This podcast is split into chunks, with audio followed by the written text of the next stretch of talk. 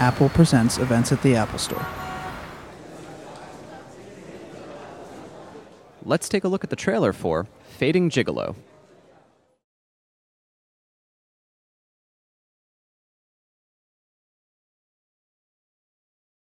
I have a very funny story to tell you. Today I was at my dermatologist. Mm-hmm. She tells me she was with her girlfriend. They came to the conclusion that they both wanted to have a menage. She asked me, Do I know anybody? I said, Yeah, it'll cost you a thousand bucks.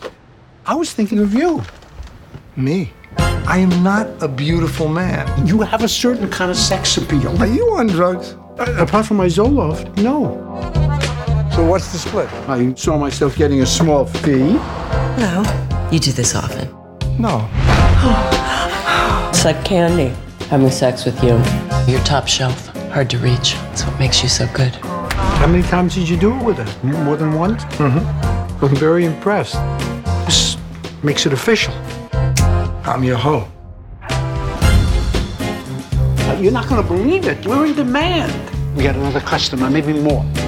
Oh, a gigolo, it's in the music business. They, they, you know, there's the music, the lyrics, and the, and the gigolo part of it. Have you ever done it before? You know, menage a trois. Uh, yeah, in 1977, during the blackout. Nobody could see anything, but uh, it was still very pleasant. Maybe I should try him. Do you have any idea what goes on inside a woman's head? A woman is meant to be looked at, or else she'll just fade away. Everybody needs contact. They need love. They need affection. They need passion. Do you know such a person? I do. A widow, huh? Yes. Is that part of the therapy? When you're ready. I want to get a little rainbow coalition here. Which one of these chosen people do you want to play with? There's a certain woman in our community. I never seen her smile. Not like this.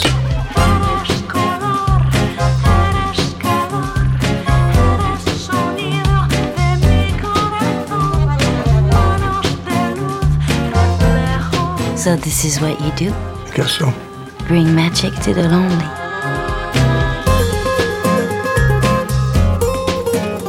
If you're a pimp, you gotta have a name. What about Dan Bongo? It's nice to meet you, Dan. Hey, Virgil and Dan, be the best you can. Please welcome this evening's guest moderator, Thelma Adams from Yahoo Movies, and our special guest, John Turturro. Hi. I'm Thelma. He's John. Right. First question I have, having you know seen that clip, how did you pick? How did you go about casting all those beautiful women? Well, initially, the whole thing started with the idea that I would like to do something. I thought, you know, with Woody Allen, that we could possibly be an interesting duo together. And then I thought, well, what would be the setting of it? so, uh, What would and, be uh, fun? and what would be fun? And uh, I had a friend who had a bookstore. He lost it.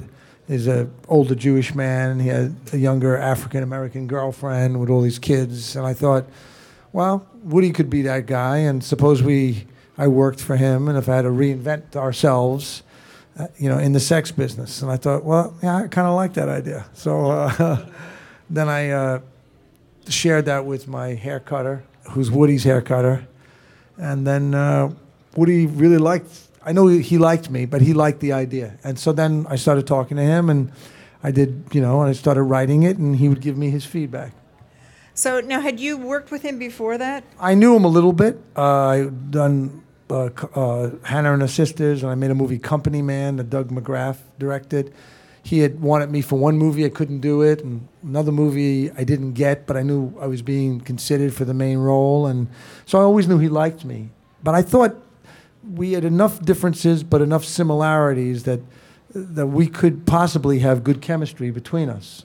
But after getting to know him uh, during the various drafts of the script, uh, we worked in the theater together, and that really helped. Uh, You had directed the. I directed these three one acts, uh, relatively speaking. He he suggested me.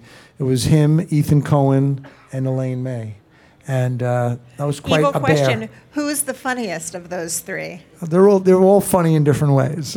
so, uh, and then by the time I had finished on all the drafts, it had been a couple years, so that really helped to get over my shyness, you know, to direct him. So, uh, but no, the women were not in mind from the beginning. No, Okay, so what was in mind first was the relationship between right, pimp and prostitute, let's right, say. or procurer, Procurer and, hooker. okay, or we can go through many Hoe, words. uh, whatever. Oh. Yes, yes. And, and you have said that that's, that's in a way a metaphor for acting. Yes, no?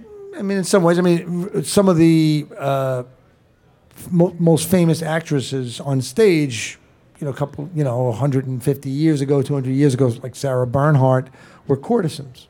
Uh, so uh, I, I do think there is a performance element, and there is definitely a physical transaction that goes on, goes on between the client, you know, and uh, the person servicing the client. I've always been interested in uh, in films about streetwalkers. I mean, I think I saw one early on. Well, the Fellini film I love. That's one of my favorite films, Nights of Nights Cabiria. Yeah. But I love Barbara Stanwyck, and I saw, her in a Frank Capra film. I uh, remember um, uh, Anna Magnani and Mamma Roma. Uh, uh, uh, Buñuel's uh, film uh, Belle de Jour. You know, it goes on and on. Uh, uh, Never on Sunday with uh, by Jules Dassin. Uh, It's interesting. I was talking to Julie Delpy and Ethan Hawke about this, and Julie Delpy was talking about how you know when they did the last movie that they did together. Now I'm Mm-hmm. spacing before sunrise, after midnight, what the, whatever the re- before sunrise, I think it's after mid- After after, mid- midnight. After before midnight. midnight. Okay, thank Before midnight. Thank you very much. I appreciate it because it's all running around in my head. But she was saying sha- saying that it's so much different when you've written the role Right. and you're and you're having sex on screen than when someone else has written it and you're just there and that that can be very uncomfortable and that for her could feel like being a prostitute. When someone else has written the role. When, it, when someone else has written it and is directing it and she feels she has no control over the situation. Well, I actually think the scenes that are leading to sex in a movie are much more enjoyable, pleasurable, and much sexier to do than to do a love scene. You do feel very strange unless it's a great scene and there's a problem in a scene. Because every scene has to have an obstacle. And if it doesn't have an obstacle, then you're just kind of writhing and simulating. And it's very, very difficult. Sometimes people ask, you know, I've done scenes where you put on music or you have a drink or whatever. But if you don't really know someone, you know, sometimes I've been with very famous actresses, they're, they're taped because they know that the director wants to see their breast and they don't want to show their breasts. so it's, Right. it's, to me, it's more like, uh, going to the doctor's office or something like Right. that, you know. And so I don't find it uh, uh, pleasurable. Those it's the other the other scenes that can be really intimate, you know. Uh, the scenes leading to the first Th- kiss. That's that's right. That's right. And one of the reasons why I chose like a religious woman in the movie was that she would present that Vanessa Paradis plays this big, you know, obstacle in the film because she comes from a restricted community, and it gives you so much more to play because Right. there's so much more to go through. Uh, and I and that, that interested me. And also, if you make a movie about sex, I think you should have religion in it because they are interconnected. And int- it's interesting also. So your your background is Catholic. Yes, it is. Woody Allen's Jewish. That's right. And there's a long history in New York of Jews and Catholics cavorting together. That's right. Co- That's collaborating. right. To, Well, I mean, it was considered I an- meant artistically, but then again, I mean, originally everyone kind of stayed to their own tribes, so everything was like an intermarriage. Or, I mean, if, if an Irish woman went out at one time with an Italian guy, it was like an intermarriage. right, It was it was considered you know taboo. right. So uh, or the Yiddish would be shanda. yeah, that's right. So it's uh, it's a whole, you know, uh, it's there's a lot of guilt go, that goes all the way around. we, share, anyway, we share that anyway. But I think in right. films about about if you think about actresses, think about how many actresses have played prostitutes and how many actresses have played nuns. Sometimes the same person Right. made a career doing both. So uh, I, I wanted to kind of reverse that and put the women in the opposite situation. Right, which is interesting. Let's let's step back because I, it's interesting that you cast yourself as this Right. as the lover. Right. Well, I'm basically it's all based on you know Your life. my life story of, as a gigolo. So I was a Yeah. gigolo for a long time. Now I admit it. So, uh, So no, I, I think so- everyone has uh, you know their own sexuality, and when we see movies, it's always represented in a way. It's it's the ideal, the perfection. Uh, It's, it's this beautiful representation. And sometimes it can be the least sexiest representation. Because people who are really innately beautiful sometimes aren't that sexy because they're so used to receiving attention, not giving uh, attention, not holding someone's attention, not giving someone else uh, a chance to to kind of bloom and blossom in front of them. And I think everyone knows this. And you know, sometimes you can see all these different people, and you can look at one person who's not perfect looking or whatever, and you say, "Wow, she has that. There's something. She has that that spark." And I that's that interests me. I remember seeing Woody Allen movies when I was dating, and he was the romantic guy, and I was like, my girlfriends always liked him, and I was always like, well. It was kind of encouraging. I said, "Well, they like him, man. I mean, I'm, I'm doing pretty I have a well. chance. You know, I'm, I, I'm in good shape and everything like that, and uh, I'm bigger than he is. So, uh, uh, but you know, he was very believable that way, and it's and it's something. It's kind of encouraging to see that. When I see, once in a while, there are people who are beautiful and really erotic, and it's it, it it only happens once in a while. Like when you see uh, Marlon Brando when he he actually had both. Right. And there were a lot of people who were beautiful, people, you know, and, and women too, but they didn't have that other quality like Jeanne Moreau. Look at Jeanne Moreau. She's not a beautiful, you know, classic beauty, but man, I mean, I, I just, you know, been in love with her. For, I'm still in love with her. Right. So, She'll be in your next movie. yeah, well, sure. right. She'll be in with the movie Julie Christie. With Julie Christie. Julie Christie and Jeanne Moreau. That's Right. my fantasy. A That's my real fantasy. So, I remember the night that I was at the New York Film Critics Circle and we gave an award to Julie Christie. And, Right. you know, New York Film Critics Circle is, I don't know, 90% men. Right. You know, in a good year. Otherwise, it's 95. And the year we had Julie Christie come, Right. I've never seen so many men kind of lose their ability to speak.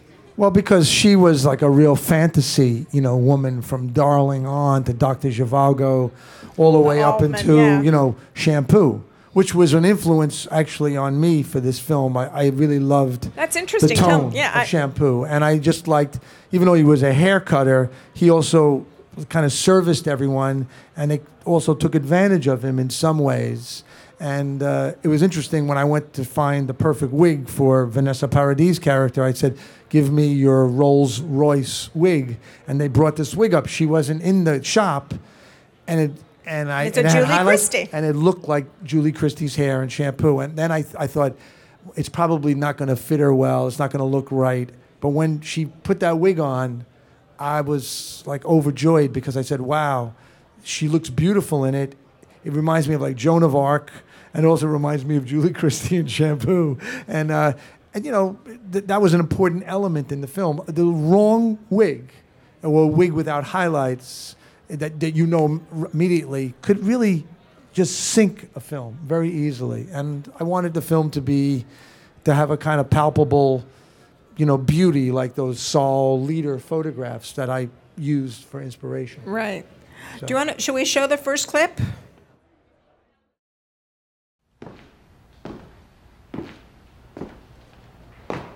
Buenas noches. Hola. You look good. You look like a man. Not too pretty. Gracias. Do you have any idea what goes on inside a woman's head? If I did, I wouldn't be here. Funny. You're funny. I like that. A woman is meant to be looked at, or else she'll just fade away. Let's see what you can do.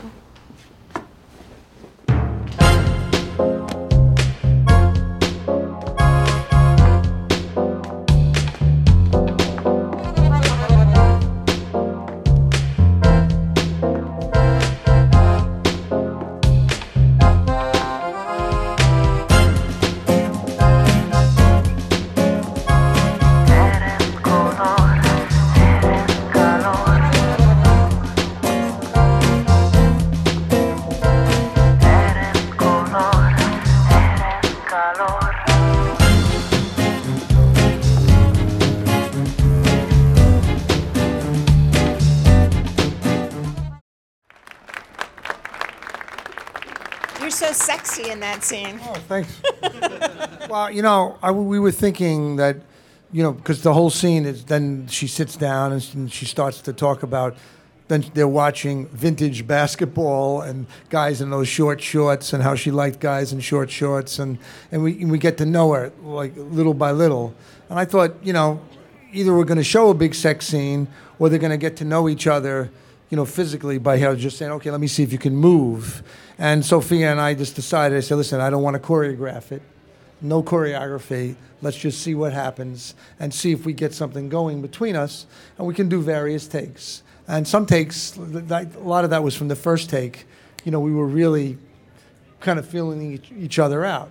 And then other takes, then we got too used to each other and it wasn't as good or we bumped into each other. And I thought that's the way that people get to know each other. And the character that I play is like a physical man. He's comfortable in his body, but he's quiet with words. And uh, I thought that would be appropriate. So I want to go back it, to, and something that we were talking about in the green room that the kernel of the idea was not these two guys who start a business. But they're, well, they're- my they're- first idea was they were trying to get out of business, but they had got into it the same way, and that their clients were getting older. And uh, Woody thought that was interesting, but didn't maybe have as much legs as beginning from the beginning. So, it, you know, I did originally. I was thinking about all these different older women, and one idea I did have was to have because I'm good friends with Elaine Stritch, Uh-huh. and uh, I know that Elaine used to always go to confession after, uh, uh, uh, and I thought of her as a uh, an, uh, 80 year old retired nun who was a virgin and wanted to have sex, you know, before she died, and uh, and then she did. And you don't really see it. You, you see her going to get ready, and then when she looks up, she's 25 years old again. And then, then it cuts to after sex, really, after the young girl gets in bed. And she's very, very disappointed. she was, this is because, you know, she's never done it before, you know, and the guys. So it was this image of this woman who was this religious woman. And then that actually kind of developed into the Avigal character in a different way. But uh, and that's the Avigal character is the one that Vanessa Paradis plays, she plays an Hasidic widow. That's right. And Liev Schreiber is in Uh, uh, jonesing for her. yeah, he's in love with her, and he's the the head of the uh, patrolman, the patrol that they have called the Shomrim, and but he just doesn't know how to talk to a woman because he grew up with, with uh, they grow up very separated. So, uh, but a lot of these women in these religious communities, they're never ever courted; they're just given. So they, they they've never had that experience. So I thought that would be something interesting, and also to take characters like Sharon Stone's character, who doesn't really have to pay for sex, but wants to have sex because she has an unhappy marriage with someone, but she wants no strings attached, and she, but she's never done that before, so, so she doesn't know how to do it. And I wanted to put these people who had enough life experience in situations that were brand new, and they would kind of thrust them into being in high school all over again. And this happens throughout life because people break up, people die, they get divorced, people lose their jobs, you know, and they have to reinvent themselves. And you wind up in this situation you're saying, I'm a certain age and now I'm I have to start all over again. And I thought that could be interesting.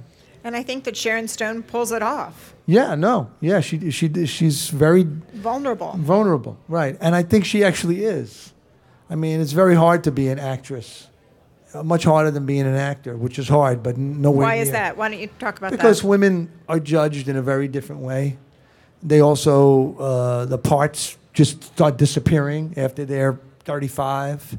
I think you know you look at movies. Most movies, it's like one or two. You know, one young woman and 25 guys with pumped up arms. You know, trying to save the world. It's just all you know. It's a bunch of bullshit. It's like you know. It's like the world. That's not the world. You know, the the, the, the most powerful influence in the world usually comes from the, a female influence on men and women. And yet, in movies, you don't ever explore. People don't explore, uh, you know, uh, the feminine position, you know, and influence and power, and also, you know, it's eh, you get these actresses who are ripe They, they have all this experience, and they can bring that to them. And I and I think all the actresses do a you know a wonderful job in the film. I'm I'm just I'm interested in women, and I like to be able to put them in a position where they're not imitating a man. You know, Right. and uh, you know, I, I'm married. I, I, I was I was close to my mom. You know, I, I'm a son. I have a lot of women friends, and and I listen. You know, and I and I and I see, you know, what goes on. So I tried to capture a little of that. And now we're going to capture, we're going to run with the second clip. Okay. Even though I'd love to, we'll continue talking about this in a minute, because we have a clip with Woody Allen, a comic clip with him and Liev Schreiber. Okay.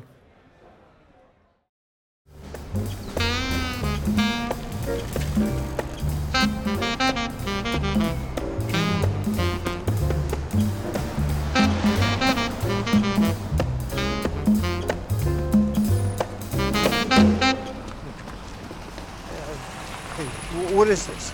I, I, I, I think you got the wrong guy. I've, I, I've already been circumcised. Come on, come on, come on. Enough talk. In, in, in. Get in, in. Good. What I do? Break the dietary laws? He's loose. He's moving. He's, he's on the loose. He's on the loose. He's on the run. Get him, get him. A number of rabbis have questions for you. Serious questions. We have your consent, right? I don't know what's going on. I, I, I, I want to speak to my lawyer, Saul Hirsch. It was up to me. I'd tie you to a stone and leave you on the side of the road. David had five smooth stones. Chamishe chavike elunum. I got this. Hey, look, that's not funny. I, I, I have no idea what crime I've committed. Crime? There's a certain woman in our community, a widow, a very special woman. I never seen her smile. Not like this. But what you're doing, it's not right.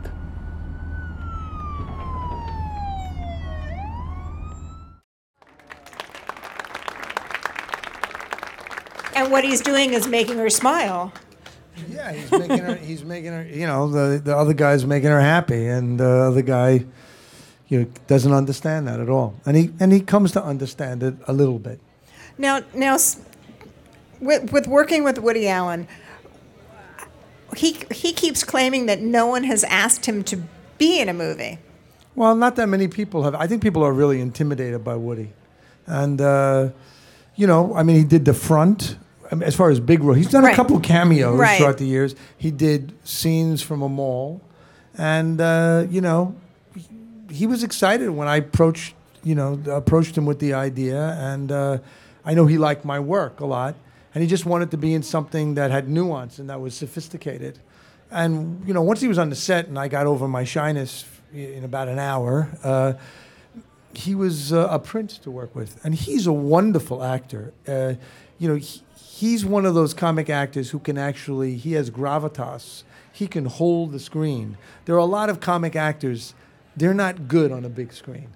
They're go- oh, they're okay on television, but they can't. Uh, you know, hold the screen. He's been the romantic guy. He's done the broad stuff. He's also, you know, can be serious he's really a really wonderful actor. And when you act opposite of him, you realize like, oh wow, this guy can, this guy's good, man. He's really good, and he has that, you know, he's still a musician, and a, and he was a stand-up comic. Comic, but I, I, I tell you, I've worked with a lot of comic actors, and there are some good ones. There are some people who have some kind of gravitas, but Woody is really, uh, he's really unique. That can way. can you give me can you give me an example of a scene that you did together, like remembering? he's just you know he's very alive in the moment he can play the moment he doesn't always have to make a joke out of it he can also be vulnerable and he can be serious you know and uh, whenever many times i said listen be a little more delicate here or you know there's a whole scene in a trial i say and, and this is a serious moment because you could really you know you could get hurt or Right. something and he can play it you know perfectly you know uh, people of course people want to laugh when they see him but you forget how there are many performances that he's given over the years that he really has you know he brings a, like a pathos to it if you look at broadway danny rose there's some very tender tender moments and i think in the movie you can see that he really cares even though he's pushing me to do something, not completely, uh, you know, in an altruistic Right. means, he, he, he- there's an affection that he has for me and I have for him, and you you He- yeah, definitely right. see it. And uh, Because he's using you, you're using him, Yeah, but but life we're- is a, but- there's an exchange. yeah, but we're friends, and there's there's there's something more than that there.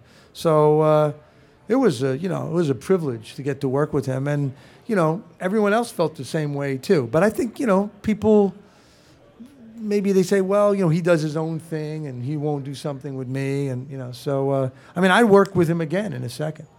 Do And we see- really liked we, we really liked working together. You know. Do you have ideas for that I thing? have something. Uh, I have something, but I haven't talked to him about. yeah. Yeah, so you don't want No, to but I'd like to make a movie yeah. one day about you know because he plays jazz. I, I- my my uncles were jazz musicians, so I'd love to make Uh-huh. a movie about jazz, but not one of these tragic things about them shooting up and dying. Oh, I hate that arc. Triumphing at the end. you know, oh my God! You know, just please. You know, I just Right. Oh, you know about how these people, you know, live, breathe, and are married to their music. And you know, I had uncles. They had they had wives all over the country. You know what I mean? And they were always happy, but they were always in trouble. But they were musicians. Right. You know what I mean? And uh, but people who never made it, and and those things are much. But that much life is interesting. I It's mean, an it's interesting life. right. It's not the star; it's the people who are the journeymen. It's the sidemen. Right. right. It's the sidemen who keep it going. You know, which is yeah. And this week is kind of sad if it's exactly this week, the death of Roseland Ballroom, that's right. So you know, because a lot of those guys.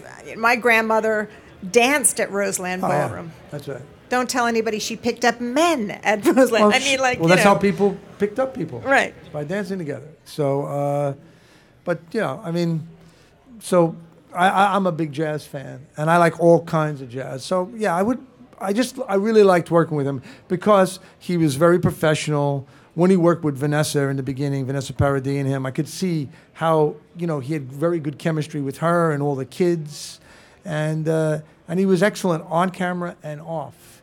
And I was able to to to do the movie within six weeks plus because really because of Woody, you know, and, and Vanessa too, who was very they were very fast. And then I brought everyone else in after them. And what and what's it like directing yourself? I mean, Uh, sometimes that- it's as Woody goes. You know, there's one less person to talk to. You know, he goes, uh, uh, and sometimes that's exactly right. right. There's one less person to talk to. And sometimes it's a little schizophrenic. If your schedule is tight, the, the pressure of the schedule can get to you. And then you're supposed to be relaxed in a scene and you look tired and tense. So that's a problem uh, sometimes. So you have to firewall it. Yeah, and sometimes you have to take a walk. My cinematographer, Marco Pontecorvo, knew me very well, and he would tell me that. And, uh, and sometimes, you know, it depends who you're acting with. I would go to the playback when I needed it, but I didn't use it very often. I did not use it very often. Uh, eh, so it's about, it's about having time. You know, movies, you're trying to capture something within a very uh, limited time frame unless you have ton of money. Uh, and and Which- the more gentle the film and the more, you know, intelligent the film is, the less time you have. That's how it is nowadays. Uh, that's how it That's the and you have to tragedy make of it- today. Yeah, and you have to make it seem as if you have as much money as another film has. So you have to be very, very uh, definitive in your choices and what you shoot and how you shoot. I mean, we shot this film on film, not on digital, because I thought i- i- it just was a it was a more sensual medium. It's a more liquid medium. I'm going to pause here, and we're going to go to the Q and A. Hi. Uh, Hi. You've worked with a lot of directors who presumably all work in different ways, so I was wondering which director that you've worked with you sort of find yourself behaving like or emulating in terms of how you. I don't emulate anybody, I, but I take from a lot of good directors that and wonderful directors that I've worked with. Uh, In some of the things I'm saying, creating an environment, being relaxed, being prepared. Uh, you know, some directors play music. I play music a lot. Sometimes I'll play music to help someone emotionally, get them in the head. I'll ask them what they want. I'll put it in their ear. Uh, I work with a great Italian director, Francesco Rosi, who, you know, could he uh, was a master compositionally and would show you these things compositionally that were so it was like entering into a, a, a Rembrandt painting or something, and it was also emotional at the same time. So you take from that, or from Peter Weir, you know, who liked it to be very loosey goosey, yet he knew exactly what he was going to go for. And I just think, uh, in the end, you can't emulate anyone because your personality is revealed very quickly. And if you like people, if you're sensitive to people, if you're responsible to the how much time you have, yeah, you know, people pick up on that and they know right away. And if someone, there, you know, you can have a key grip, you know, or a dolly grip, make a good suggestion. If, if the situation is relaxed enough, you know, and in a respectful way. But I've worked with directors who think they're, you know, Patton. You know, they think it's, you know, and uh, I don't like that. And I don't, I don't, and it doesn't get the best out of me. And then I try to figure out. Sometimes I do more acting with those directors off camera than I do on camera. So, but you, you have to kind of figure it out and take from different things, and then say, okay, in the end, it's your gut, it's your instinct that's going to, uh, you know, make that decision. You you know, uh, I'm a Japanese, so I love Ron Howard's Gung Ho. Oh. Y- yeah. Then how was making movie with That Japanese people? But it was, it was good. I enjoyed Yeah, making it. Well, I'm a big, uh, you know, like when I did this film, I watched a lot of Mizoguchi films. I'm a big, uh, and I'm a huge Kurosawa freak. And one of my favorite actors, one of my favorite actors of all time, I put him up there with Marlon Brando, is Mifune, Toshiro Mifune. I mean, he's, I think he, I consider him like, he's a hero of mine. I, I really mean that. So. Um, howdy. Hi, Uh, howdy. testing. Um, so you wrote this knowing that you would be playing this this part, um, and that's a really vulnerable process. Do you feel like you wrote anything into your character that was actually a challenge, or did you try to stay comfortable to No, yes, I did both. I used some ele- a couple elements of myself, my being comfortable with women, for example. I am. I have a lot of women friends. I share a workspace with my dear friend of mine. Uh, uh, you know, my mom used to make dresses. I used to, you know, cut the patterns with her and everything. So, but then I, t- I drew on other people that I knew.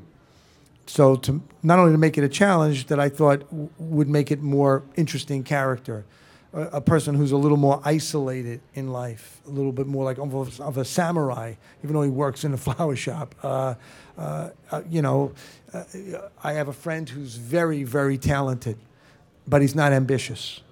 And he can he can do anything. He can take an engine apart. He can cook a meal.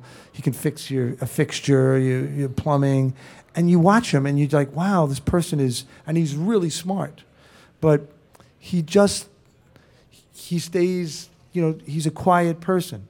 And I thought, wow, imagine if he was in this situation. You know, in a way. Uh, and then I have another person who's had a series of relationships and he never and I've always become friends with his girlfriends, and then they never last. And I, I always think like, well, why? Why does it not one ever last? And there's something a little wounded about him, you know. Like, I think because his family situation was one that he doesn't want to ever repeat, I guess, and that's what happens to people. So I did, I did several, and and it was hard at times to find the right, you know, lightness and and and not make it too heavy too, you know, the, the right sort of tender line to play. Because I wanted the guy to be like a confident person, but not cocky, not thinking about the result of getting to home base or making a lot of money, but just kind of being in the moment. And uh, it was it was actually sometimes I knew I was in the zone, and sometimes I was like, wow, I'm I'm still, even though I wrote it, I'm still finding my way. So. How did you develop the voice for Francesco Bernoulli? What was your experience like, and what what was it like working with John Lasseter and the rest of the Pixar crew? And what is Cars 3 going to be like from your point of view? I'm I'm not in Cars three. I liked working with John uh, Lasseter. He was very very specific. They they show you the drawings. They show you everything, and uh, I tried uh, v- uh, various different voices, and then I kind of based it on a friend of mine I imitated for John, and John liked that, and tried to add a little Italian. He's a friend, a guy was my uh, first distributor uh, for for Mac, so I used that. So, but I enjoyed it. Hi. Hi. Uh, what was the one of the most difficult uh, obstacles uh, of the movie? the difficult obstacle of making any movie is time. So you've got to you got to prepare. You know, I prepared visually, the palette, the costumes, everything. Trying to get the actors to come in. Woody knew it. Vanessa came in, you know, early. Did a lot of research. Liev did some stuff too. Sharon came in later. So you really have to make sure you're really prepared. So things are going to happen, like Hurricane Sandy, you know, uh, which happened, which shut us down. But it's it's the hardest thing is time. And if you only have 32 days, and some of them, one of them a second unit, or two of them a second unit, you have to, you know, if you lose one day, you've lost a big part of the movie sometimes. Uh, so you have to kind of imagine that you have more time than you do, but you have to be very, you have to understand how the day is progressing. It's you're always under the gun that way, and you got to try to stay relaxed. And sometimes you can, and sometimes you can't because one person can hijack the whole day.